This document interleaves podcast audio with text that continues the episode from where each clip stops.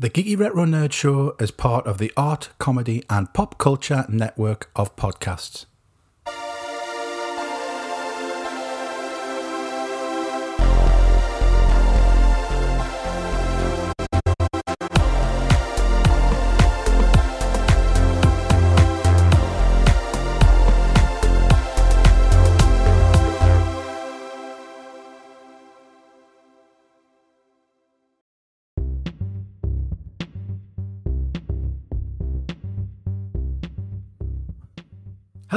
Are you doing? Welcome once again. Welcome to the Geeky Retro Nerd Show. My name is Adam, and you know I am a geeky retro nerd.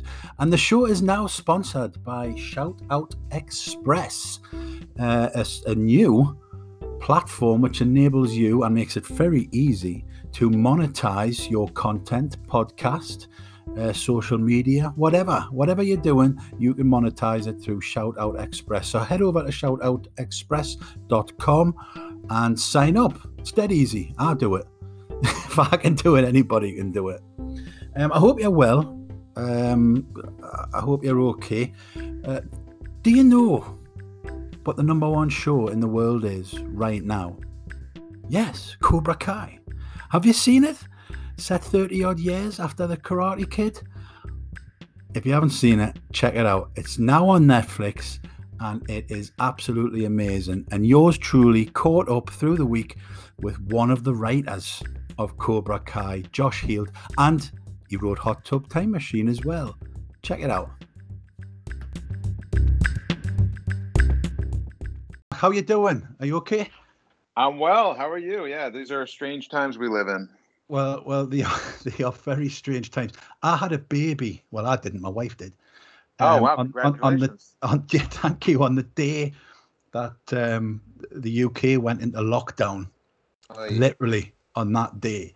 So it's it's been it's been that intense. a harrowing time to be uh, to be at a hospital. I had a couple of uh, two different friends I know have uh, have children during this time, and I you know, I have three children myself, and I know how mm-hmm. just crazy of an experience it is. And you're not sleeping, and you're scared, and you know, you're trying to, you know, keep this small creature alive. And I can only imagine the anxiety that adding a global pandemic to that um, creates.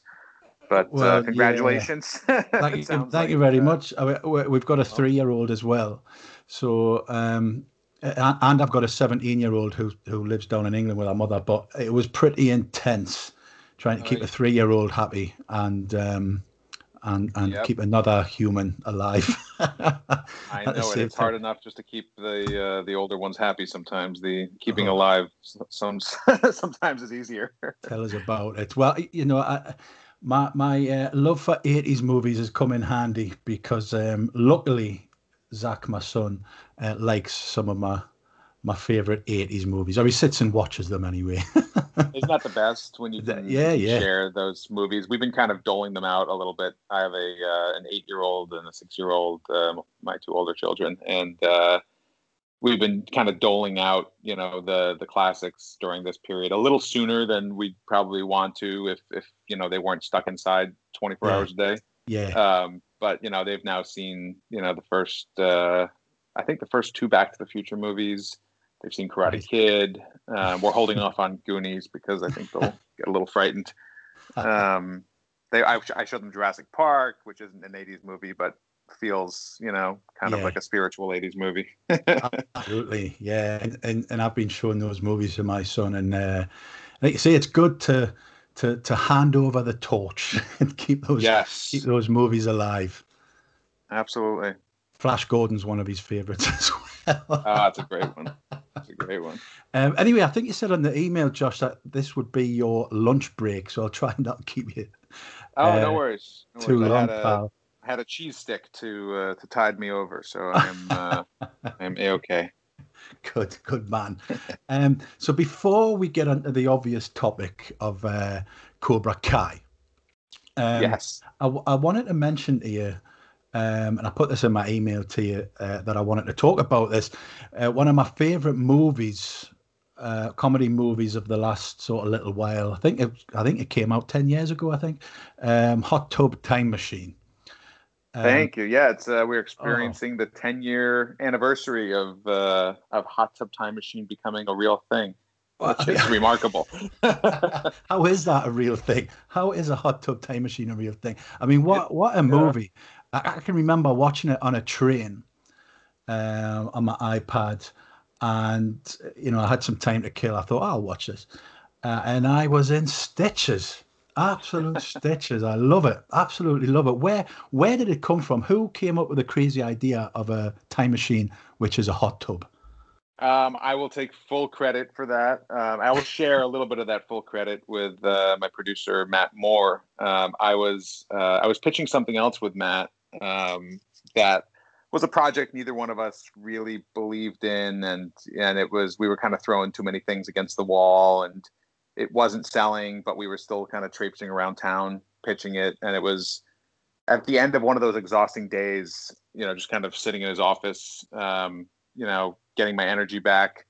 Um, we started talking about 80s movies mm-hmm. and mm-hmm. kind of the, you know, the, the ski sex romp movies, you know, ski school, ski patrol. Um, obviously, Better Off Dead, you know, had yeah, a, yeah. a, ski element to it. Um, and Matt said, uh, you know, someone should really remake the movie Hot Dog. Um, and I heard him say Hot Tub, and I was like, "There's a movie called Hot Tub. How did I miss it?" And it just became this like, you know, this stupid, you know, joke at the end of the day when we're both a little bit punchy. And you know, I I talked about my desire to write one of those ski movies, but to do it in a way where it was kind of self-aware. And yeah. you know how do you how do you do it in a way where you can take contemporary characters and kind of put them in that world so it doesn't feel like you're just doing a straight parody? Yeah. and you know we we kind of said like oh you you need a time machine to get there. Well you know what kind of time machine? And i just joked hot a hot tub time machine and it was never meant to be anything more than a, an inside joke you know between us and um I went off to New Orleans to um, to be on set for my first movie that was getting produced. It ended up being the second one that got released. This movie, smaller movie called Mardi Gras Spring Break. Um, mm-hmm. And while I was down there, it was the first day of production of anything I had written. You know, being up on its feet, and the production had shut down Bourbon Street. And it was this amazing, you know, experience. It was Josh Gad, you know, for the first yeah. time in a movie and and seeing the scale and i mean i was riding this adrenaline high and i remember getting back to my hotel that night just you know it's one of those moments of like okay like this career might actually work out and like just coincidentally matt moore called me and it had been a few months um, and he said you know i just left the company i'm at i'm going out on my own as a producer the project I really want to take out and sell with you is Hot Tub Time Machine. And I said, it's not a project, it's a joke. And I said, all right, you know what? I, I think it's funny too. It's it's four months later here, and, and the title is so funny. Let's figure out what a movie called Hot Tub Time Machine uh, actually looks like. And I went back to LA, and we sat down at a, a coffee, you know, shop, a coffee bean on Robertson and Beverly and I remember just sketching on a on a big sheet of paper like the the general beats of a movie that would be an R-rated comedy called Hot Tub Time Machine, and I went home and I worked up a pitch and you know we we honed it and we went around town uh, pitching with a straight face a movie called Hot Tub Time Machine and uh, we caught MGM on the right day. You know they had just gone through a a, a change in leadership over there, and um, you know the executives we pitched it to just totally got it, totally embraced it, um, and and elevated it with you know the ideas of like let's let's go stock this movie full of the actors from the 80s that we love you know the john cusack chevy chase crispin glover yeah. uh, billy zabka um, yeah. and and give it that that kind of big give it give it the big treatment you know and and just kind of own it with a straight face. And along the way there were so many things that could have derailed it and and could have diluted it. You know there was mm-hmm. there was a moment when someone in the marketing department was saying does it have to be called hot tub time machine? That's so ridiculous. What if it's just called like you know the do over and you know, we I, I fought really hard for keep the title. I'm telling you, like the title will be a stupid turnoff to some people, but it's going to be noticeable. The title will have lasting power. And I remember one of the focus group screenings for the movie. You know, they have these, uh, you know, these big screenings, and people fill out note cards with their thoughts, and they, they rate the movie on a number of metrics, and they usually keep about 10 or 20 people behind and you know ask them more pointed questions about their experience watching the movie what they liked what they hated mm-hmm. mm-hmm. Um, and one of the people I remember very clearly said, you know, when I when I signed up to see a free movie called Hot Tub Time Machine, I just I thought it was going to be like terrible, and it wasn't terrible. and, that was kind of like the the proof of concept that like yeah, like the the, the expectations are so low a movie with this title that you can't help but come out of it and go, oh, that's better than I expected.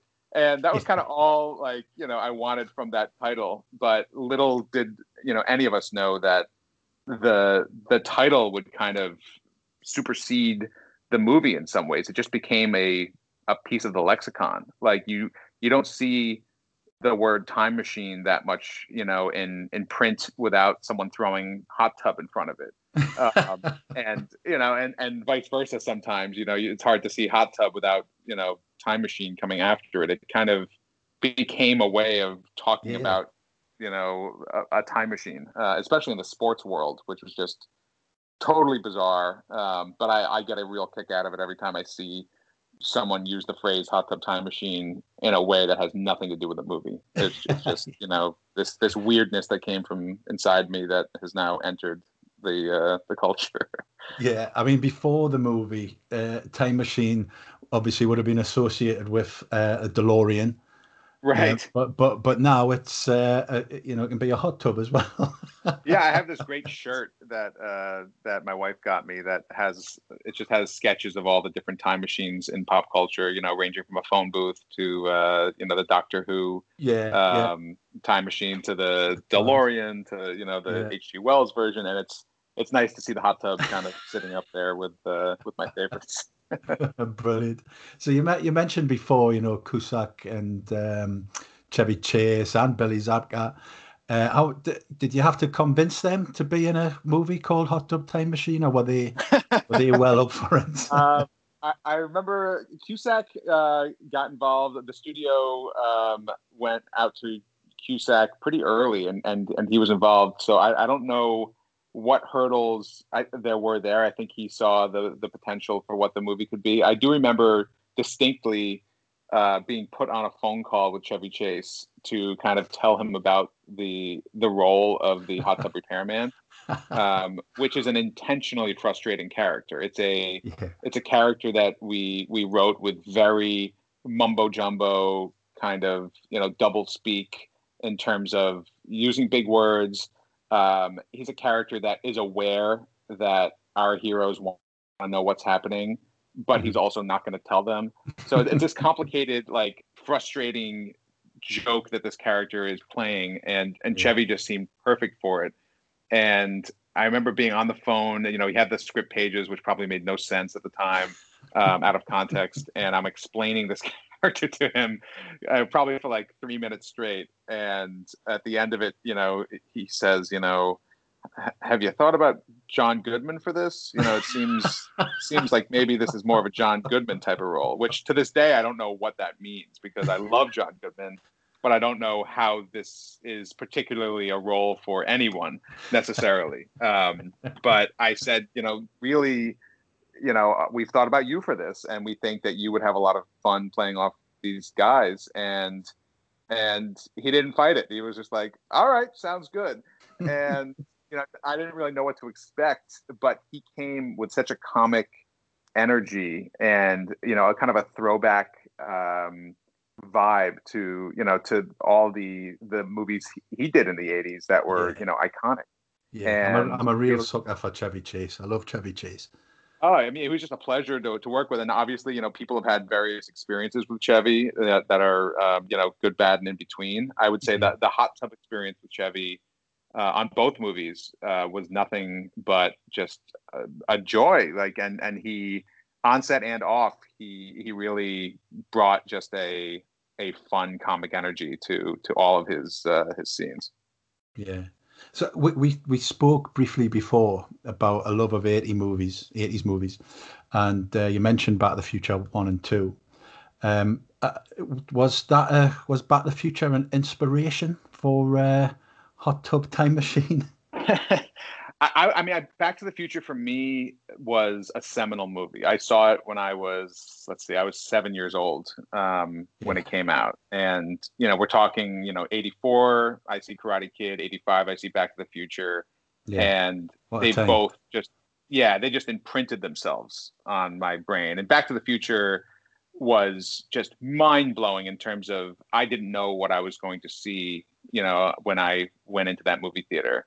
Mm-hmm. And you know, you came out of it just singing "Power of Love" and just just wanting to be immersed. Both of those movies were just so, you know, you're just immersed in a in a world and an experience and wish fulfillment.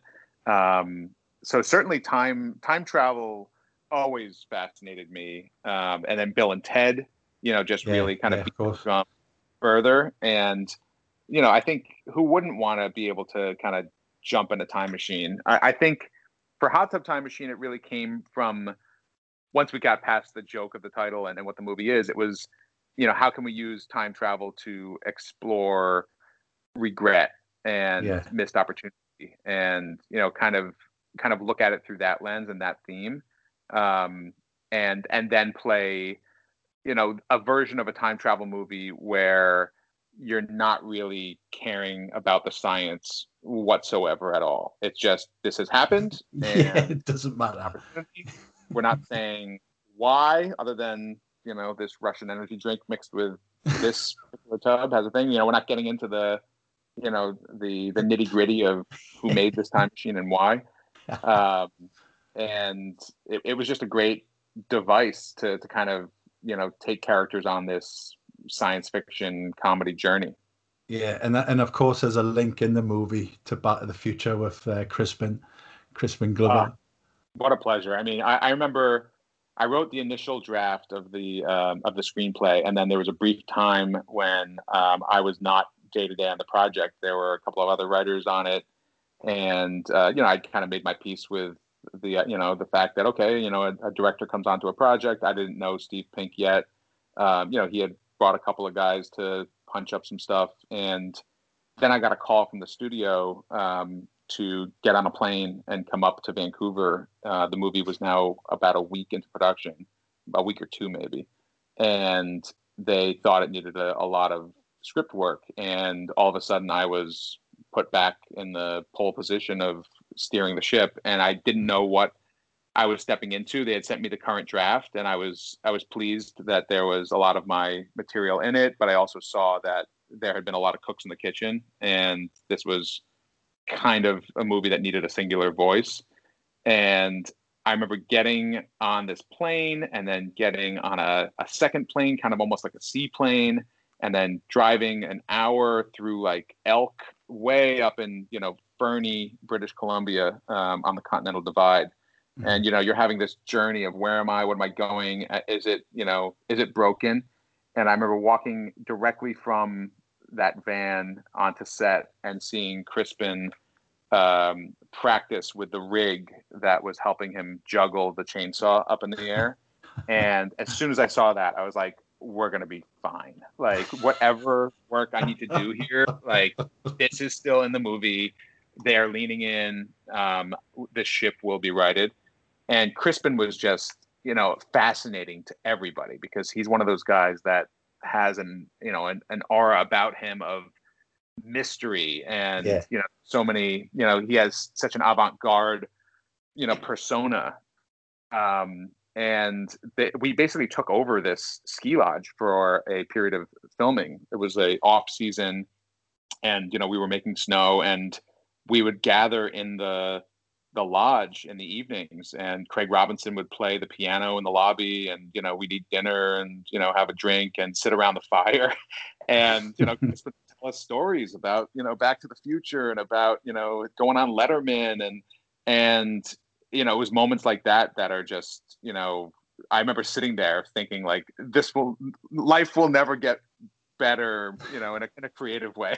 like yeah. this is you know you're living your you're getting to kind of have too much candy at the buffet at once uh, you know just having you know the the intersection of your you know see, realizing your creative vision and then seeing some of your you know your cinematic heroes there yeah. um, doing it. It was it was really really special. And he was just so all in on on the movie. Fantastic. And and you and i have a mutual friend in uh, michael klastorin yes. And he was i believe he was the unit publicist on uh, mardi gras spring break that you mentioned before. In that yeah. uh, that magnificent production. Uh, well, Michael, uh, my, my, buddy Phil, um, that was his uh, first movie he directed, and and Michael was the uh, the unit publicist, and I was down there in the in the summer in the heat of New Orleans in the, uh, the summer of 2008, um, making that movie, and uh, and Michael was a, a, great cheerleader for that project. Yeah, yeah, I, like I say, um, he worked with on Mardi Gras um, but he was what I was going to say was he was he's also unit publicist, or he was unit publicist on Back to the Future two and three. Yeah, no, I know he um, went. Uh, he's written multiple books um, he about has, his, that experience, and I think he had a hoverboard from Back to the Future too. I don't know if he still does, but um, I will have to ask him. I'll have to ask him. He's got loads of Back to the Future stuff. I'll have to ask him. But yeah, he he wrote the uh, Back to the Future, the Ultimate Visual History book, which I've got and is fantastic. He's got a new version of it coming out next month, actually, to um, uh, with an extra uh, bit added about the musical. Oh, that's great that it's was shown in like, uh, Manchester have, this year. It's it's tremendous to have a you know a guy like Michael who's you know committing the the history of a movie like that to to a book because you know so much of that can get lost to time and can just become rumor mill like oh did this happen? What was that? And you know for him to kind of make sure that it's it's out there is just uh is tremendous. Oh yeah it's brilliant. And it's an amazing book. And i mentioned the musical there. I was at the opening night of the musical in uh, Manchester in February before things went crazy. And it was amazing. It was absolutely brilliant. The the the music and the special effects and how they made the DeLorean do things. It was absolutely fantastic. And then when the when the show finished, um, stood up and turned around to walk out, and there was Bob Gale and Alan oh. Silvestri had been sitting behind me watching the film, and I never even know, uh, realized. But then word quickly got round and um, people were expecting it as well, I think, because they had things to sign. And so I quickly went and brought, bought a program and borrowed a pen, and uh, Bob and Alan signed it. Um, but what I was going to say was, uh, Michael um, texted me earlier actually, and I said, um, "Have you got anything you want me to mention to Josh or, or talk about?" And what he said was, what he said was, he says. Uh, you and Hayden and John uh, need to keep your mitts off Back to the Future. well, look, I, I, there are a lot of people that are very protective of Back to the Future. You know, I can I can say I can say this: we are not in the business of uh, of trying to ruin anybody's uh, childhood or nostalgia or experience. And you know, Karate Kid was one of those you know properties that was in the right place at the right time for us to you know approach the powers that be and say we really have a vision for this. Let us do it. But it was also with a fair degree of trepidation of yeah. I really hope the vision we have in our head for you know what this is is is a shared vision amongst the fandom at large because we're three super fans and it gives us the confidence that we're coming from the perspective of a fan but you also see the blowback of you know reboots remakes continuations. Yeah. Oftentimes you feel the the dilution or you feel the um, just a missed opportunity um, or a why the heck did they do that? Because there's yeah. no point to this. It's just a retread. Um, so i can say our enthusiasm for you know back to the future is you know at that same level um, as it is for uh, for the Karate Kid, but right now we certainly have our hands full with the Karate Kid, so we're not yeah. we're not coming for his precious uh, Back to the Future. it, it was because it was because I sent him an article the other day. I sent him a link to the article uh, where you and Hayden and John are talking about Back to the Future, and um, he was we were having a good laugh about that. Yeah, I know we get Um, asked, you know, we get asked all the time about, you know, oh, what, you know, what other movies from the '80s would you like to do this to, and uh, this, that, and the other. You know, I, I, I think it's, uh, you know, I would hope it's obvious now that, you know, our approach to with Cobra Kai in relation to the Karate Kid, you know, shows that we're not interested in just, oh, a remake or, Yeah. uh, you know, or this, you know, like we. You know, we try to approach everything we do, whether it's with existing IP or not, with Yeah, just a fresh perspective of how can we take an idea and elevate it and do something unexpected with it and enhance. And i will say we have some big ideas for what we would do with a potential you know back to the future approach to a uh, to a project but um but back to the future is is one of those that is not going to be available to us in the in the immediate term and we are not going to steal it from anybody and we are not going to force anybody to do it. You know we you know we approached karate kid with with love and respect and with conversations with everybody you know alive who had a hand in that movie before we um, went down a path. And uh, we are not looking to uh, you know to incite anybody uh, anybody's. Interest yeah. I mean, you said before you're not in the business of ruining anybody's childhood, uh, you know, memories of of of movies or whatever. And you you know you absolutely haven't done that one bit with uh, Cobra Kai.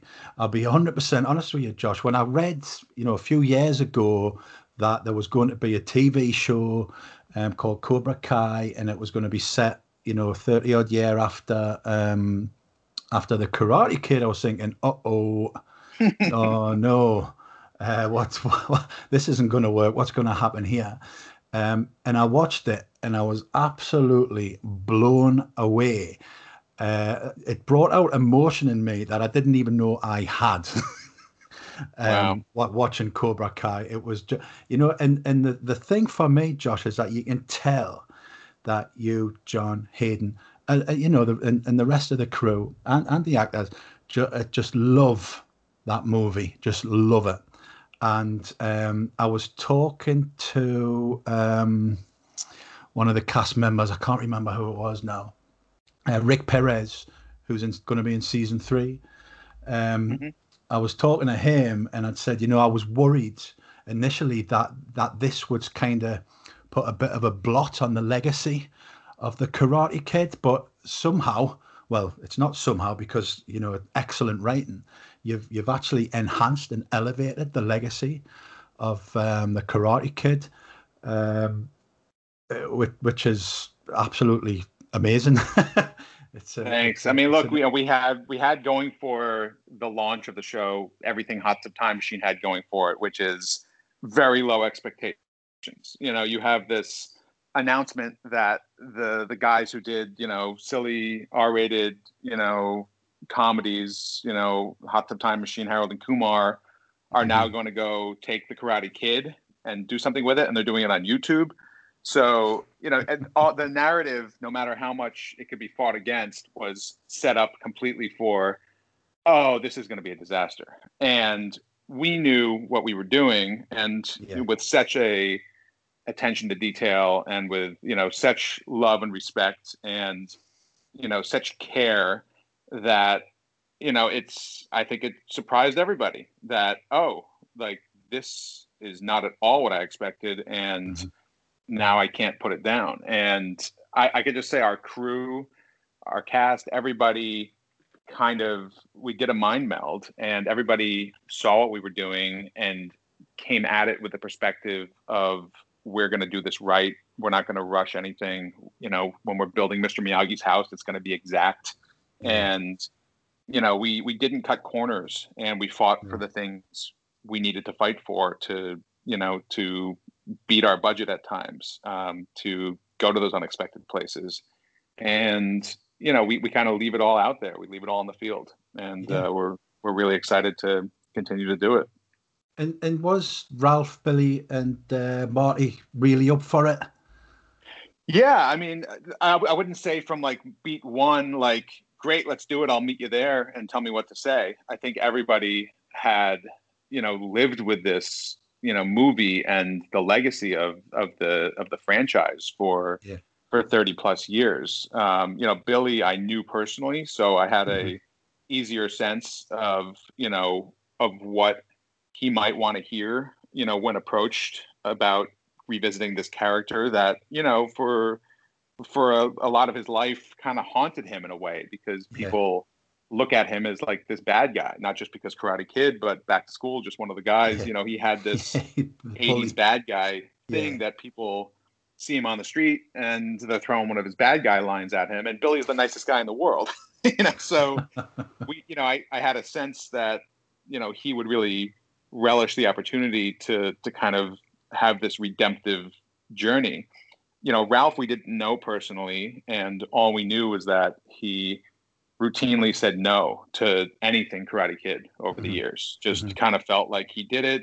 It you know it exists. He's the mm-hmm. Karate Kid, and he's happy, you know, letting the sun set on the Karate Kid. And we very politely and you know and passionately requested that you know he meet us for lunch in New York and we and we flew out um, from Los Angeles to New York and had what turned out to be a four-hour lunch with him, where we told him the whole season, the whole first season, beat for beat, and talked about why this was not going to be Karate Kid Part Four, and it wasn't going to be the Karate Man, and it was a whole different animal, and it would allow him to play you know different colors that we, had never seen out of Daniel LaRusso before, and he was very careful and, and tactical and thoughtful and asked a lot of questions and you know very soon came on and, and shared our passion. And marty kove like i had to you know keep him keep him away with a stick. Because you know it was the he, he he shared that enthusiasm for you know put me in like i i i can't wait to you know to to put darth vader's mask on again. And you know we had this plan that from the very beginning that he was going to enter the show at the end of uh, of season one.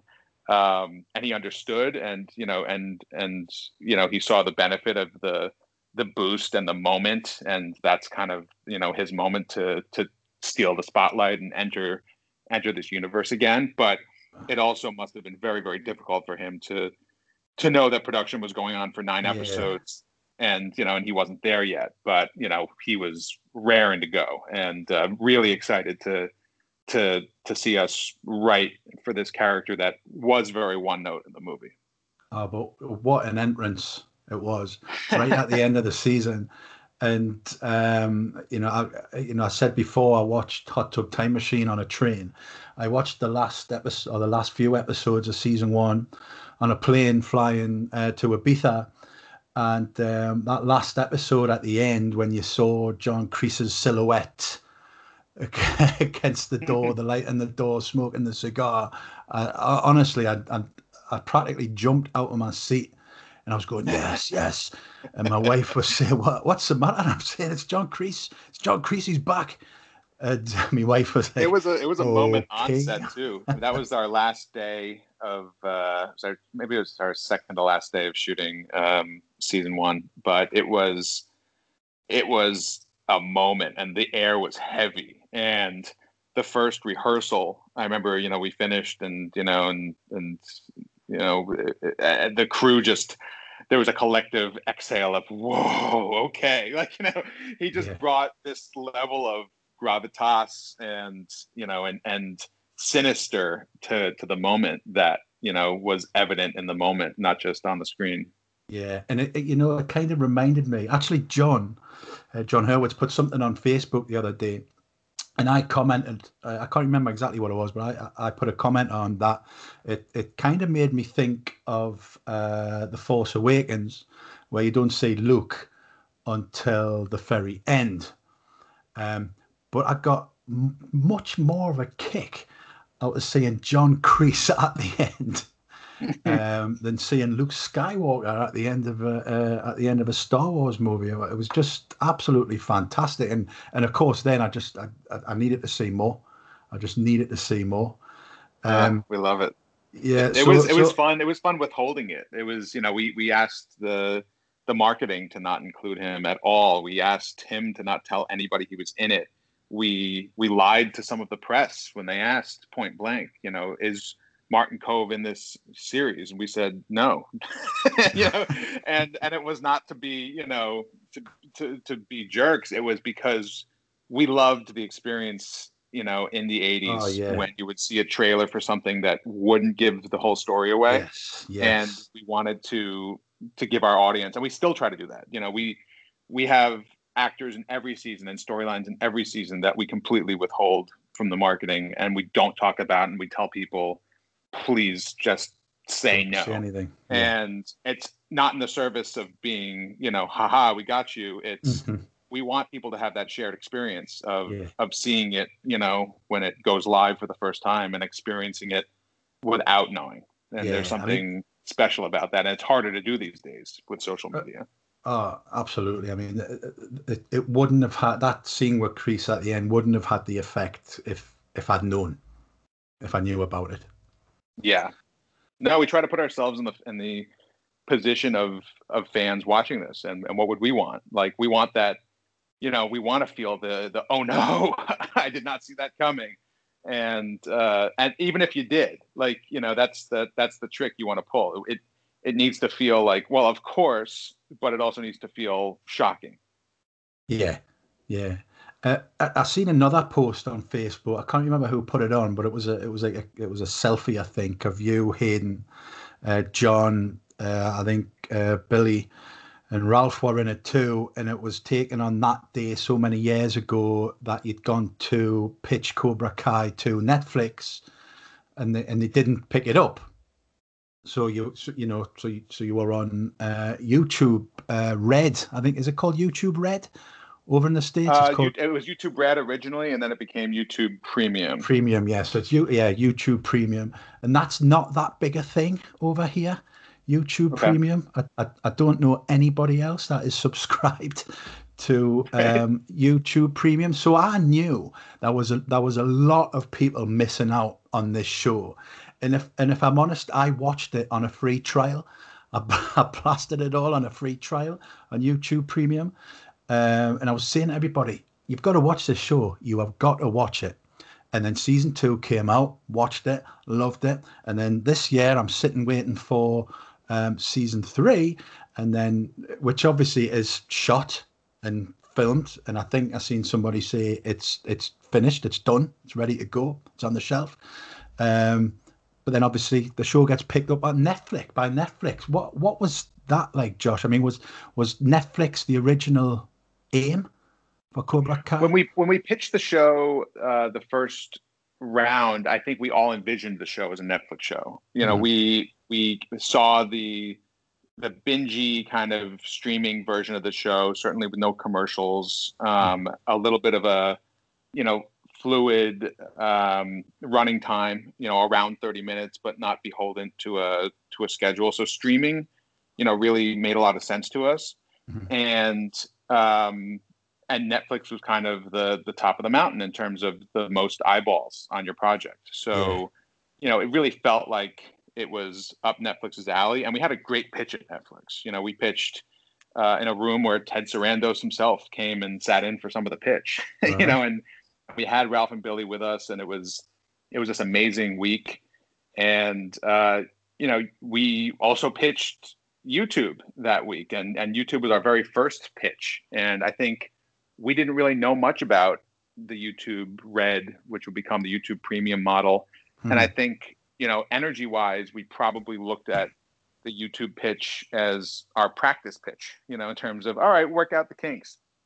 And they completely and wholly saw the vision for what we were going to do and saw an opportunity for this to be their, you know, flagship show. And it was a moment in which YouTube was really planning to take on Netflix and that was the that was the narrative we were told that was the the offering on the table was we are the biggest video platform in the world and we mm-hmm. are going to be building our subscription model to mm-hmm. rival mm-hmm. netflix mm-hmm. and we would like to give you an entire season of your show based on this pitch. Which, you know, Netflix was not that aggressive. You know, Netflix was was certainly interested, and and they were doing all the things that you would be thrilled to have in terms of you know this is the path toward getting your show made, but mm-hmm. it was mm-hmm. not the wide open door of go ahead and go make 10 episodes and do it the way you want to do it um, yeah. without having to, you know, go through hurdles 1st mm-hmm. And that was an opportunity that was just too good to pass up. Now, obviously, you know, YouTube Premium's model changed multiple times while we were there. Um, but our show kind of continued to defy any model that they had because it was still the the the, the biggest thing on this platform. So I would say this this ended up being the the best situation for the show because yeah. it had its chance to to be this enormous fish in a in a smaller pond and yeah. and get noticed um, in a big way um, because yeah. of how it performed on on YouTube Premium. But we also knew that wow, imagine imagine if the show was you know on Netflix because there's a, a big barrier there in terms of some people don't have access to YouTube Premium. Some people just have streaming service fatigue and aren't going to sign up for another platform, even if it's their potential favorite show. Yeah. And now we get to kind of, you know, see both ways. We get our own little time machine. We get to, you know, go back and see seasons one and two come out again in a different way. And, you know, and find out that yes, there is an enormous audience there that um, that clearly didn't come on the journey the first time around, but yeah. Um, but boy, they're they're certainly on on the journey with us now. So it's it's really uh, rewarding to see that that oh, move. I bet it must be. I mean, it was it, you know when it first came out, it was number one across the world on Netflix. It was number one uh, here in the UK on Netflix, and um, I, know, it must have been thrilling. It must have been absolutely thrilling. And and and you know, um, when I look at social media, it's full of Cobra Kai, and I haven't seen anybody say they didn't like Cobra Kai. Even people like people I know who I didn't think would be um, into that kind of thing, uh, absolutely love it, absolutely adore it, and when we're all just chomping at the bit for season three. So, so was the move to Netflix the reason for the delay for season three? You know, to to get season one and two in front of some more eyes um, yeah. I mean the, the the the short answer is yes. I mean the, there's you know a, a, world in which the that's you know we and Sony and you know didn't just didn't move the show and just said okay like you know YouTube can air season three and that will be that and you know but there was a desire at the the point at which we found out that YouTube's model you know had changed. We we were this outlier. We were the exception to the rule. But they were not going to be in a position to make more cobra kai even though it was this juggernaut for them. And it was a very difficult decision for them to make because it kind of flew in the face of the show's success. Mm-hmm. um, and you know there there could have been a moment there of ah shucks. All right i guess that's it. And you know in that version everybody would have seen season three by now. And yeah. you know, if that's a bitter pill to swallow, the the flip side of that is what we did is to ensure that season three is not the end of the line. Uh, you know, we yeah. we know that we're writing, you know, in our heads a lot more seasons, and you know, we said to to YouTube and and Sony, let's find a way of not releasing season three and making that the the cherry on top for how we can move this show. And mm-hmm. then that starts happening, and then COVID hits, mm. um, which delayed everything because yeah. it didn't delay anything, you know, nuts and bolts with putting our show together, but yeah. everybody's business, you know, shut down and had plenty of other concerns beyond, you know, acquiring Cobra Kai. Um, but then the the the logjam of there is not enough, you know, production available now because mm-hmm. nothing's in production. Mm-hmm. The the season three probably became a more valuable you know commodity because Yeah. you have this completely new season of a show. Yeah. Um, and then, you know, when when this Netflix thing finally came together, which we were thrilled about, you know, the the the model that made sense to them was there's an enormous, you know, as enormous as the show is, there is an even more enormous market for the show of, of people that haven't seen it yet.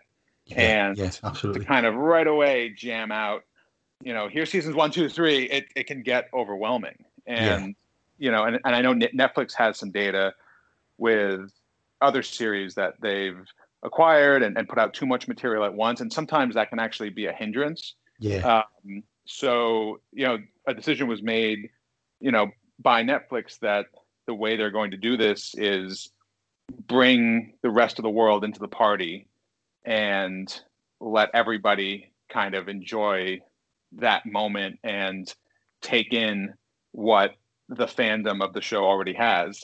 Create s- super fandom now and you know release season three as a shared experience for one and all. So the delay is is unfortunate that you know that you know some fans of the show are going to have to wait as long as they'll have to wait to to see it between seasons two and three. But uh, the benefit is you know it's it has the potential for more life you know and it's not it's not like okay let's settle in for the final 10 episodes of this series ever no, it, it, it to me it kind of feels like um, a fresh start. It's starting again. that's what we hope that's what we hope Yeah, yeah, absolutely. And and I was just thinking of myself there as well. Um, uh, probably an unanticipated um, impact of the show is um, all the memes that are going around on, on social media. On social media, particularly the ones um, to do with Johnny Lawrence. Uh, you know, send it to the internet and and you know hash browns and all that. I mean, it's just, uh, absolutely hilarious. My my pal finished watching it today, both series, and he, me and him were exchanging lines from the show, just absolutely cracking up. But I was wondering, who who's your favorite character in the show, Josh?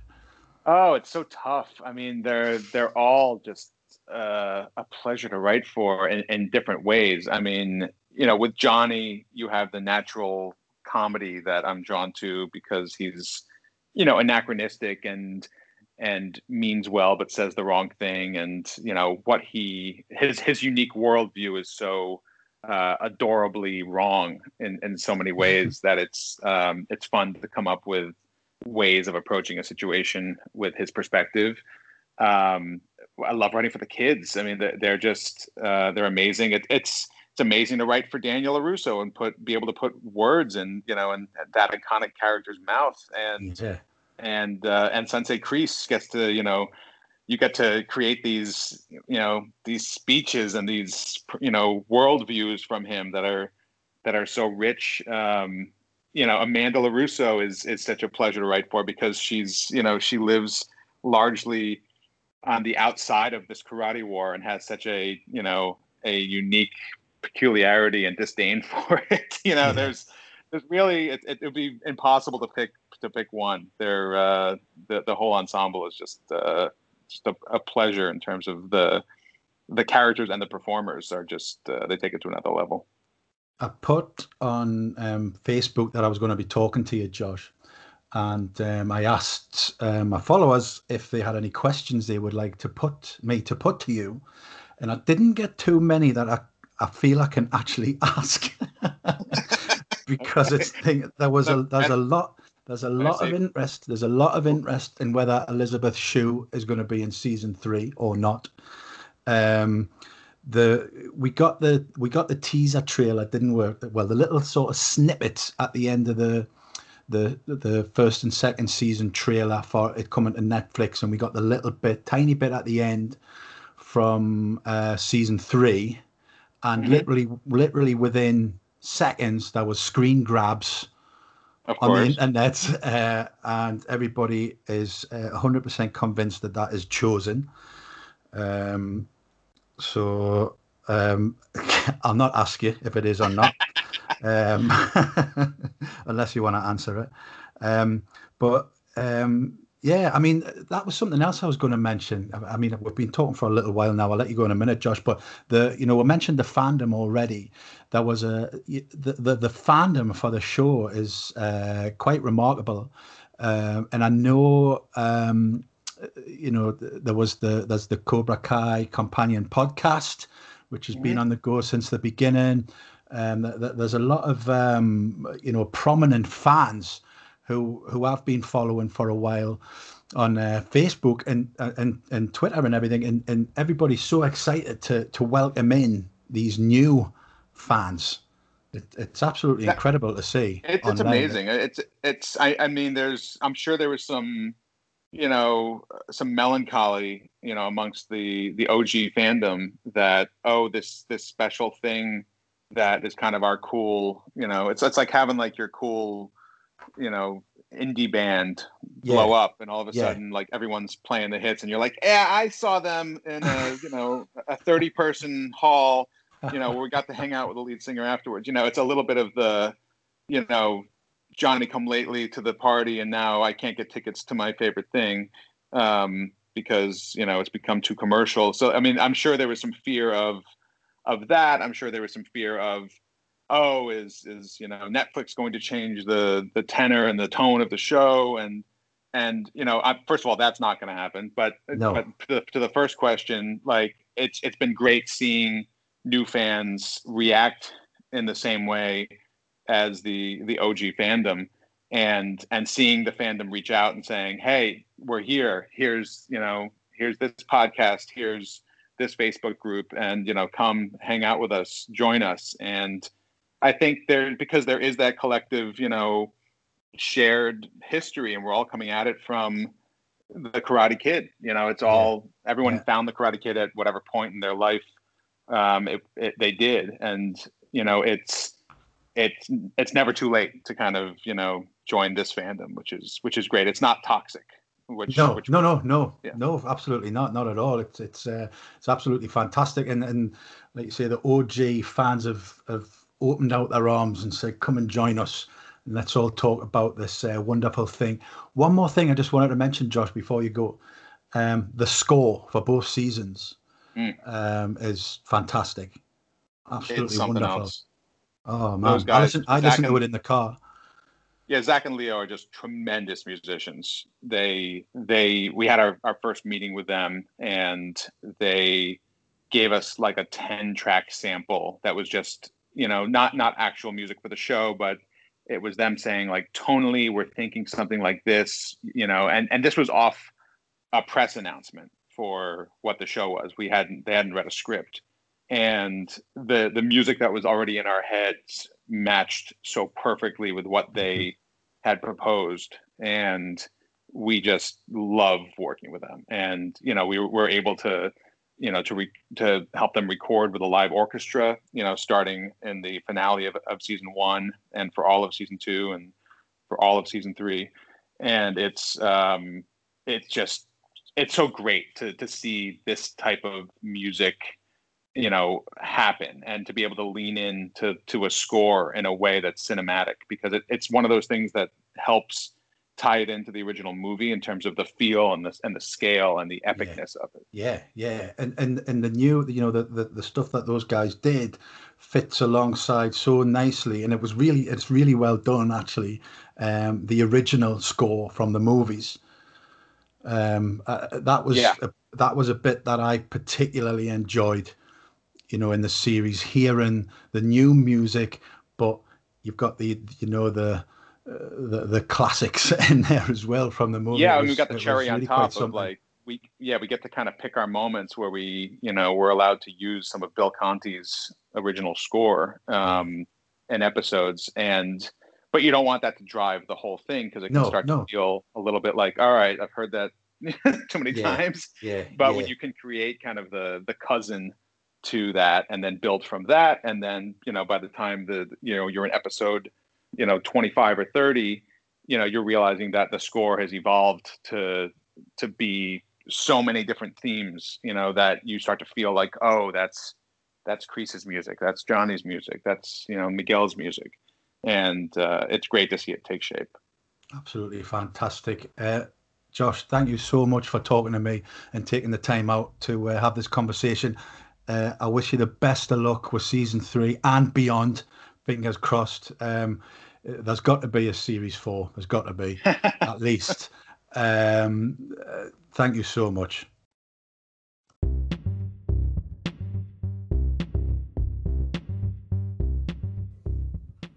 When we finished talking, I emailed him straight away because I forgot to ask him about Hot Tub Time Machine getting a mention in um, Avengers Endgame. and he replied straight away saying he was chuffed to bits, absolutely over the moon. But he's great, isn't he, Josh? Such a talent. Um, like I say, if you haven't seen Cobra Kai, you've got to watch it. It's on Netflix. It's absolutely amazing. Seriously, it's it's one of the best things I've seen for a long, long time. I hope you enjoyed that little chat. I've got lots more coming. Speak soon.